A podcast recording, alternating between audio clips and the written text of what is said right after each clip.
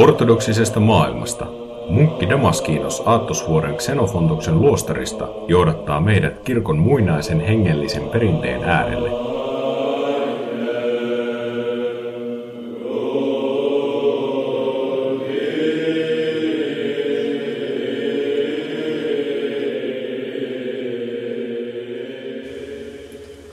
Kristus nousi kuolleista. Palaamme jälleen podcastissamme kysymyksiin ja vastauksiin. Tällä kertaa kysymykset käsittelevät ortodoksiseen kirkkoon liittymistä. Ensimmäinen kysyjä pohtii seuraavaa. Onko toisuskoisen, esimerkiksi luterilaisen, joka harkitsee ortodoksiksi kääntymistä, yleensä parempi liittyä ortodoksiseen kirkkoon vai pysyä omassa kirkkokunnassaan? Mitä ortodoksinen kirkko opettaa toisuskoisten kristittyjen pelastumisesta? Kysymyksiä sai pohtimaan kohtaus äiti Kristodulin kirjoittamassa kirjassa Kuinka minusta tuli ortodoksi.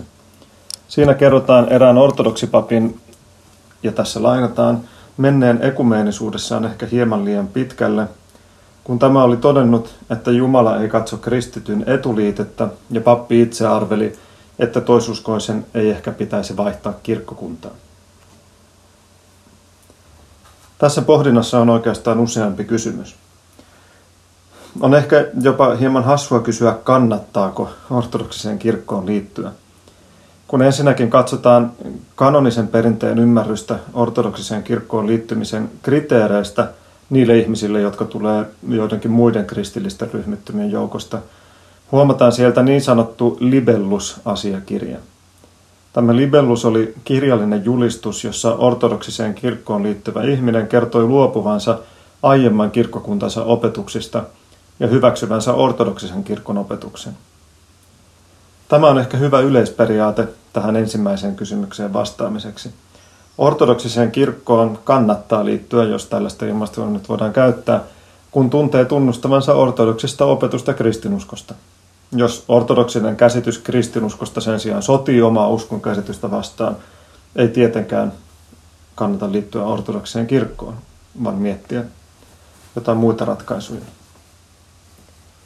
Kannattaa myös muistaa, että ortodoksinen kirkko on siinä mielessä eksklusiivinen, siis sulkee tietyllä tavalla muut itsensä ulkopuolelle, että ortodoksisen opin tunnustaminen tarkoittaa samalla mahdollisen edeltävän kirkkokunnan opista luopumista. Ei voi siis yhtä aikaa tunnustaa ortodoksista ja jotain muuta oppia, koska niiden välillä on ristiriitoja.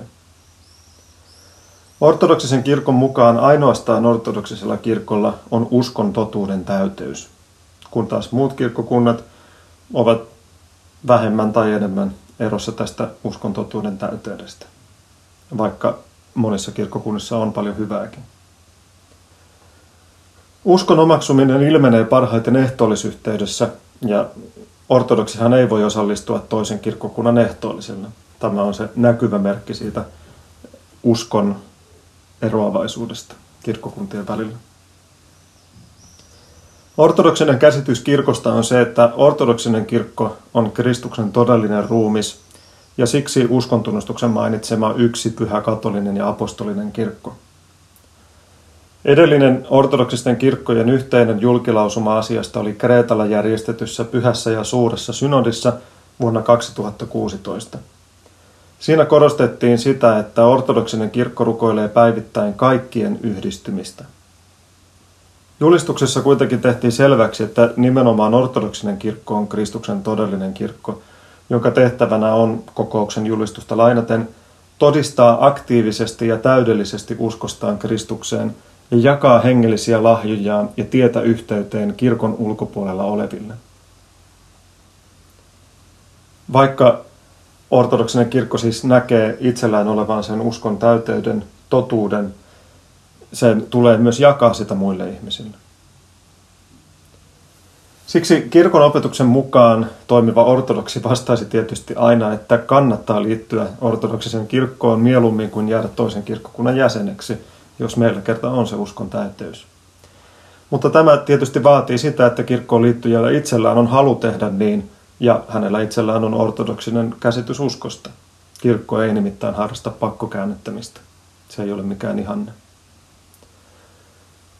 Kysymykseen sisältyy myös Toinen kysymys toisuskoisten pelastuksesta. Tämä on oikeastaan vähän eri asia kuin se, onko ortodoksinen kirkko se ainoa kirkko, jolla on uskon totuuden täyteys. Emme yksinkertaisesti osaa vastata mitään, koska pelastus on yksin Jumalan käsissä. Se, että toinen kirkko tai toinen uskonto tai ateismi opettavat Jumalan totuuden vastaisesti enemmässä tai vähemmässä väärin, ei välttämättä tarkoita, etteivätkö sen uskonnon tai kristillisen kirkon jäsenet tai mihinkään uskomattomat ihmisetkään voisi pelastua. Tämä selviää vasta aikojen lopussa viimeisellä tuomiolla. Sen kuitenkin tiedämme kirkon kokemuksesta, että ortodoksisen kirkon sakramentit ja askeettinen elämä johtavat kohti pelastusta. Kukaan ortodoksisen kirkon jäsenkään ei kuitenkaan voi olla varma omasta pelastuksestaan. Pelkkä kirkon jäsenyys ei sitä yksinään takaa, vaan siihen vaaditaan myös todellista kristillistä elämää. Kenties toisuskoiset, olivat he sitten kristittyjä, muslimeja, pakanoita tai ateisteja, tuomitaan heidän omatuntonsa mukaan. Mutta sen tiedämme, että ortodoksisen kirkon osoittama tie on varmin tie pelastukseen, ja kirkko Kristuksen ruumiina kokoaa koko maailmaa kohti pelastusta. Seuraava kysymys käsittelee sitä, miten kirkkoon voidaan liittyä. Kuljamme kuvailee omaa kirkkoon liittymiseen tapaa. Minut liitettiin pyhän mirhavoitelun kautta kirkkoon vain noin 3 kuukauden tutustumisajan jälkeen. Pappi sanoi, ettei hän näe syytä suositella pidempää tutustumista tai kehottaa lykkäämään päätöstä. Matka alkoi jo vuosia sitten, jolloin tutustuin ortodoksiseen kirkkoon ensimmäistä kertaa ja asiat jäivät itämään. Myöhemmin asiat sitten avautuivat nopeasti ja tajusin ortodoksisen kirkon olevan oikea, aito Kristuksen kirkko. Olisin voinut käydä katekumeenikurssin, mutta meillä ei sitä ollut. Menikö kaikki liittymisessäni oikein kirkon kanonien mukaan? Kuten edellä totesin, aikuisena kirkkoon liityttäessä tulee olla tietoinen ortodoksisen kirkon opetuksesta, koska kirkkoon kuuluminen edellyttää myös ortodoksen tradition hyväksymistä ja sen mahdollisuuksien mukaista todeksi elämistä oman kilvoittelun kautta. Tätä varten seurakuntien papit usein keskustelevat kirkkoon liittyvien kanssa ja järjestävät heille jonkinlaista opetusta. Aivan varhaisessa kirkossa tämä opetus kehittyy niin sanotuksi katekumenaatiksi, jolloin kasteille valmistautuvia aikuisia koulutettiin kristinuskon perustotuuksista. Katekumeenien osallistuminen palveluksiin oli rajattua. He eivät saaneet todistaa eukaristian sakramenttia, ja siksi vieläkin ortodoksisessa liturgiassa evankeliumin jälkeen kehotetaan katekumeeneja poistumaan paikalta, vaikkakaan tätä käytäntöä ei nykyään pääsääntöisesti noudateta, eikä Suomessa siksi näitä kehotuksia aina lueta ääneen, vaikka ne Jumalanpalveluskirjoissa ovat. Erityisesti pääsiäistä edeltävä paaston aika kehittyi katekumeniajaksi, jolloin usein piispa opetti kasteoppilaita. Katekumeenivaiheeseen sisältyi myös erityisiä rukouksia ja eksorkismeja, eli pahojen henkien karkottamista oppilaista. Vanhan kirkon tärkein kastepäivä oli suuri lauantai, eli pääsiäistä edeltävä päivä. Kun lapsikaste sitten kirkossa yleistyi, myös katekumeenijärjestelmä jäi pääsääntöisesti pois käytöstä. Sen sijaan panoksia laitettiin enemmän kirkkoon jo liittyneiden opetukseen. Tästä on meillä jäänteenä esimerkiksi sinapin siemenkerhot seurakunnissa ja koulujen uskonnonopetus. Nykyään kun ortodoksisten kirkkoon liittyjien määrä on suurempi kuin koskaan aiemmin Suomen historiassa, on kuitenkin tullut tarvetta myös aikuisten kirkkoon liittyvien opetukselle. Pääsääntöisesti Suomessa katekumeenikurssit eivät seuraa aivan tarkasti vanhan kirkon katekumeenijärjestelmää, vaan yleensä kyseessä on ortodoksista uskoa käsittelevä peruskurssi, joka alkaa syksyllä ja päättyy kirkkoon liittämiseen, yleensä palmusunnuntaina tai suurena lauantaina, seurakunnasta riippuen. Kaikissa seurakunnissa katekumeenikurssia ei kuitenkaan ole, eivätkä nuo 2 päivää ole ainoat mahdolliset kirkkoon liittymisen päivät. Joskus kurssille osallistuminen ei ole vaikkapa työn takia mahdollistakaan, vaikka seurakunta sellaisen järjestäisikin. Jotkut käyvät ainoastaan kahdenkeskisiä keskusteluja papin kanssa, jotkut taas osallistuvat seurakunnan yleisen ortodoksia piirin tapaamisiin. Mitään varsinaista sääntöä kirkkoon liittymisen valmistautumisajasta ei ole. Papin vastuulla on arvioida, milloin henkilö on valmis liittymään kirkkoon. Jollakin tämä voi viedä muutaman kuukauden, toisella taas vuosia. Silloin kun kirkkoon liittyminen koittaa, tunnetaan kirkon perinteessä erilaisia tapoja ottaa kyseinen henkilö ortodoksen kirkon jäseneksi riippuen hänen taustastaan. Tätä käsittelee kolmas tämänpäiväinen kysymys. Kuulija kysyy: minut on kastettu vauvana luterilaisen perinteen mukaisesti, aikuisena taas helluntaiseurakunnassa upottamalla. Siirryn luterilaisesta kirkosta ortodoksiseen kirkkoon mirhavoitelun kautta. Suomen piispojen mukaan en tarvitse uutta kastetta, vaan mirhavoitelu on täydellistänyt kasteeni. Mitä asiasta sanovat Athosvuoren munkit? Kirkon jäseneksi tullaan kasteen ja mirhavoitelun mysteerien kautta. Kasteessa uskova ihannetilanteessa kastetaan upottamalla kolmesti Isän ja Pojan ja Pyhän Hengen nimeen, mutta on olemassa myös muita tilanteita, joissa kelvollinen kaste voi olla vaikkapa valelu, tai hätäkasteessa jopa niin sanottu ilmakaste, eli vaan kohotetaan vauvaa 3 kertaa ilmaan ja sanotaan Isän ja Pojan ja Pyhän Hengen nimeen. Kasteen kautta uskova osallistuu Kristuksen kuolemaan ja ylösnousemukseen. Kasteen antama armo mahdollistaa kilvoituksen Jumalan kaltaisuuteen, ja ihmisen oma tehtävä on säilyttää tuo kasteen armo kasteen jälkeen. Mirhalavoittelussa taas uskova saa Pyhän Hengen lahjat. Kirkon kanoninen perinne sen sijaan on jo 300-luvulta alkaen käsitellyt tapauksia, joissa henkilö on saanut kasteen jonkun ortodoksisen kirkon ulkopuolisen ryhmän piirissä. Viimeisin ekumenisista kirkolliskokouksista, joka asiaa käsitteli, oli Trullon kirkolliskokous aivan 600-luvun lopulla. Siellä vahvistettiin 3 erilaista kirkkoon liittämisen tapaa. Joiltakin vaadittiin ainoastaan synnintunnustusta ja edellä mainitsemaani libellusasiakirjaa, eli kirjallista vakuutusta, jossa uskova vakuuttaa hylkäämänsä aiemman ryhmänsä opin ja tunnustavansa ortodoksista uskoa. Tässä yhteydessä yleensä luettiin uskontunnustus myös ääneen ja myöhemmin sitten osallistuttiin ehtoolliseen. Trullon kirkolliskokouksen mukaan esimerkiksi monofysiitit, eli ne, jotka eivät hyväksyneet vuoden 451 Kalkedonin kirkolliskokouksen päätöksiä, tulisi ottaa tällä tavoin vastaan. Tähän ryhmään sisältyvät esimerkiksi koptit, armenialaiset, niin sanotut syyrialaiset ja intialaiset ja Malankara-kristityt. Toisen ryhmän muodostivat ne, jotka tulisi ottaa vastaan edellisten riittien lisäksi myös mirhalavoitelun sakramentilla.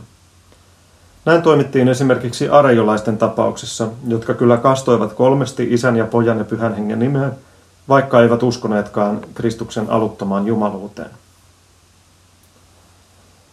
Kolmannen ryhmän muodostivat taas ne, jotka tuli kastaa uudelleen kirkkoon liittyessä. Näin toimittiin esimerkiksi eunomiolaisten kohdalla, koska he eivät kastaneet Isän ja Pojan ja Pyhän Hengen nimeen, vaan Kristuksen kuolemaan ja ylösnousemukseen. Silloin, kun ekumeniset kirkolliskokoukset laativat kanoneja, ei esimerkiksi luterilaisia tietenkään ollut vielä olemassa, joten heitä ei luonnollisestikaan mainita suoraan kanoneissa. Sen sijaan voimme tarkastella kanonien perusperiaatteita. Kirkkoon voitiin siis liittyä ilman uudelleenkastamista silloin, kun kaste oli suoritettu 3 Isän ja Pojan ja Pyhän Hengen nimeen. Nämä sanat oli siis lausuttava siinä kasteen yhteydessä. Kaste on ideaalisesti tapahtunut upottamalla, mutta kirkon historiassa on ollut poikkeavia kastekäytäntöjä, joten tätä ei voida pitää ehdottomana edellytyksenä. Tällä perusteella myös Suomen ortodoksisen kirkon linja, kuten ekumenisen patriarkaatin ylipäätäänkin, on se, ettei esimerkiksi luterilaisen kasteen saaneelta vaadita uutta kastetta ortodoksisen kirkkoon liittyessä, koska kasteessa on lausuttu nämä sanat Isän ja Pojan ja Pyhän Hengen nimeen, ja se on tapahtunut 3. Sen sijaan helluntai-seurakuntien kastekäytännöt vaihtelevat. Yleensä helluntai-liikkeessä painotetaan upotuskastetta, mutta se tapahtuu usein vain kerran, sen sijaan, että sen pitäisi tapahtua 3 kertaa. Ja myös kasteformula, eli toimituksessa käytettävät sanat, saattavat vaihdella. Siksi usein pelkän helluntai-seurakunnan kasteen saanut liitetään ortodoksisen kirkkoon kastamalla uudelleen. Joskus roomalaiskatolilaisten tapauksessa arvioidaan riittäväksi pelkkä synnin tunnustus, vaikkakin yleisempi käytäntö lienee mirhalavoitelu. Tästä on eroja paikalliskirkkojen välillä. Toinen tapa lähestyä asiaa on tarkastella historian aikana ilmenneitä käytäntöjä. Keskiajalla yleisin tapa oli ottaa vastaan roomalaiskatolilaiset ortodoksiseen kirkkoon mirhalavoitelulla, ei kasteella. Venäjän kirkon historiassa on ollut aikoja, jolloin tästä käytännöstä poikettiin niin, että myös roomalaiskatolilaiset kastettiin uudelleen. Tämä liittyi yleensä huonontuneisiin suhteisiin roomalaiskatolilaisen ja ortodoksen kirkon välillä. Myös kreikankielisessä kirkossa tätä käytäntöä on seurattu jonkin verran 1700-luvulta lähtien erityisesti. Tässä lyhyessä lähetyksessä en ehdi tarkemmin paneutua tämän uudelleenkastamisen käytännön historiaan ja siihen liittyvään kanonien tulkintaan, joka uudelleenkastamista vaadittaessa ei aina ole ollut kanonisen oikeuden perusperiaatteiden mukaista. Mutta jos asia kiinnostaa enemmän, voi internetistä hakea esimerkiksi ruotsalaisen ortodoksisen kanonisen oikeuden tutkija David Heitstaaden kirjoituksia aiheesta. Joka tapauksessa siis historian varrella asian käytäntö on ollut kirjava. Joskus on käytetty kastetta kirkkoon liittämisessä, mutta ei tule ajatella, että mirhalavoitelun kautta kirkkoon liittyminen olisi jotenkin vajavaista, kun kirkko sen hyväksyy. Tätäkin on historiassa tapahtunut ja roomalaiskatolilaisten kohdalla se on ollut ennemminkin sääntö kuin poikkeus. Ja erityisesti se, että tämä on itse ekumenisten kirkolliskokousten, siis koko ortodoksisen kirkon ylimmän päättävän tahon määräämä linjaus, todistaa siitä, että se on hyvin merkittävä tapa ottaa ihmisiä kirkon yhteyteen. Mitä tulee Aatosvuoreen, täällä on ollut viime aikoina yleisenä käytäntönä, viime ajoilla tarkoitan paria viime vuosisataa, liittää esimerkiksi roomalaiskatolilaiset kirkkoon kasteen kautta. Asiasta ei kuitenkaan ole yhtä ainoa mielipidettä, vaan erilaisia mielipiteitä on eri luostareissa ja myös eri munkeilla. Ja nykyään esimerkiksi armenialaisia on otettu Aatosvuorella kirkon yhteyteen mirhalavoitelun sakramentin kautta, vaikka aiemmin joskus on harrastettu uudelleen kastamista tässä kysymyksessä. Tärkeintä on kuitenkin muistaa, että päätöksenteko kirkkoon liittymisen tavasta ei kuulu yksittäisille maallikoille tai edes munkeille tai papeille. Oman hiippakunnan piispa ja ylemmällä tasolla piispain kokous on se taho, joka tekee asiasta linjaukset, ja niitä kirkon tulee noudattaa. Se on odotuksen kirkon järjestys. Ekumenisen patriarkaatin linja tällä hetkellä on, että esimerkiksi roomalaiskatolilaiset ja luterilaiset liitetään ortodoksiseen kirkkoon mirhalavoitelun sakramentin kautta. Tätä ajattelua seuraten esimerkiksi Suomen ortodoksisen kirkon linja on, että luterilaisen kasteen, isän ja pojan ja pyhän hengen nimeen saaneet kirkkoon liittyvät otetaan kirkon yhteyteen mirhalavoitelun kautta. Viimeinen kysymyksemme taas käsittelee ortodoksiseen kirkkoon kuulumista. Kuulija kysyy, miksi ortodoksisessa kirkossa vältetään puhumasta niin sanotusti uskossa olemisesta? Tai jos joku ulkopuolinen vaikkapa kysyy ortodoksilta, onko tämä tullut uskoon vaikka liittyessään kirkkoon, vastausta kierrellään ja lopulta vastaus on hyvin ympäripyöreä. En tarkoitanut esimerkiksi herätysliikkeelle tyypillistä uskontulosta puhumista, mutta tuntuu, että uskoa Jumalaan ja Kristukseen vältellään sanomasta ääneen. Siitä tulee vähän kummallinen vaikutelma. Tässäkin kysymyksessä on oikeastaan kaksi osaa. Suomen kielessä käytetään yleisesti ilmausta tulla uskoon, joka on varsinkin karismaattisempien kristittyjen käyttämä. Tällä tarkoitetaan yleensä tiettyä uskonratkaisun hetkeä, jolloin ihminen tunnustaa Jeesuksen omaksi Jumalakseen ja henkilökohtaiseksi vapahtajakseen. Tämän ratkaisun jälkeistä tilaa kuvataan ilmaisulla olla uskossa. Tällainen uskoontulo on ominaista erityisesti karismaattisemmalle protestanttiselle kristillisyydelle, eikä ortodoksisessa kirkossa ole vastaavaa ajatusta. Ongelma ilmaisussa on ortodoksen kirkon näkökulmasta se, että tällainen tila nähdään jotenkin staattisena. Sen mukaan ihminen joko on uskossa ja pelastettu tai epäuskoinen ja tiellä kadotukseen. Ortodoksisen kirkon käsityksen mukaan kaste- ja mirhalavoitelu, joiden kautta tullaan kirkon jäseniksi, niin kuin tänään olemme käsitelleet, ovat vasta ensimmäinen askel kohti todellista pelastusta, eli Jumalan kaltaiseksi tulemista, jumaloitumista. Tämä prosessi on pitkä ja se jatkuu kuoleman jälkeenkin, ja ortodoksit ovat kukin eri kohdassa tätä kilvoitusta. Oleellista on se, että kilvoitus jatkuu, eikä luovuteta kesken. Ilmaisu olla uskossa helposti sen sijaan saa aikaan tunteen, että asia on jo hoidossa, eikä kilvoittelulle ole tarvetta. Sen sijaan voi olla ihan totta, että monet suomalaisortodoksit ovat arkoja puhumaan uskostaan muille. Tämä johtuu todennäköisesti luterilaista kulttuurista, jonka mukaan usko on hyvin henkilökohtainen asia, eikä siitä puhuminen välttämättä kuulu julkiseen elämään. Tällainen ajattelu ei oikein ilmaise ortodoksista uskonkäsitystä. Meille kun uskon ilmaiseminen on nimenomaan yhteisöllistä ja Kristusta pitäisi tunnustaa kaikista tärkeimmin tietysti omalla elämäntavallaan, mutta myös sanoillaan. Siksi esimerkiksi Kreikassa on paljon yleisempää puhua omasta uskostaan muiden ihmisten kanssa kuin Suomessa. Kannattaa myös omalla kohdalla miettiä sitä, että jos on vaikea sanoa ääneen, että Kristus on Jumalani, Herrani ja vapahtajani, voi muistaa vapahtajan omia sanoja Matteuksen evankeliumissa. Kristus sanoo siellä, joka tunnustautuu minun omakseni ihmisten edessä, sen minäkin tunnustan omakseni Isän edessä taivaissa. Mutta joka ihmisten edessä kieltää minut, sen minäkin kiellän Isäni edessä taivaissa. Ortodoksit usein sanovat, että me emme tee käännytystyötä kaduilla, vaan toimimme pikemminkin esimerkkinä muille oman elämäntapamme kautta. Tämä on hyvä ajatus siinä mielessä, että meidän nimenomaan pitäisi elää oikeasti todeksi ortodoksista uskoa. Mutta meidän tulisi kuitenkin myös opettaa muille ihmisille rakkaudessa oikeaa uskoa sanallisesti ja jakaa tätä ortodoksen uskon ilosanomaa. Tässä olivat kysymykset ja vastaukset tällä kertaa. Voit lähettää lisää kysymyksiä osoitteessa ortodoksisestamaailmasta.blogspot.fi. Seuraavaan jaksoon asti toivotan siunattua pääsiäiskauden loppuaikaa.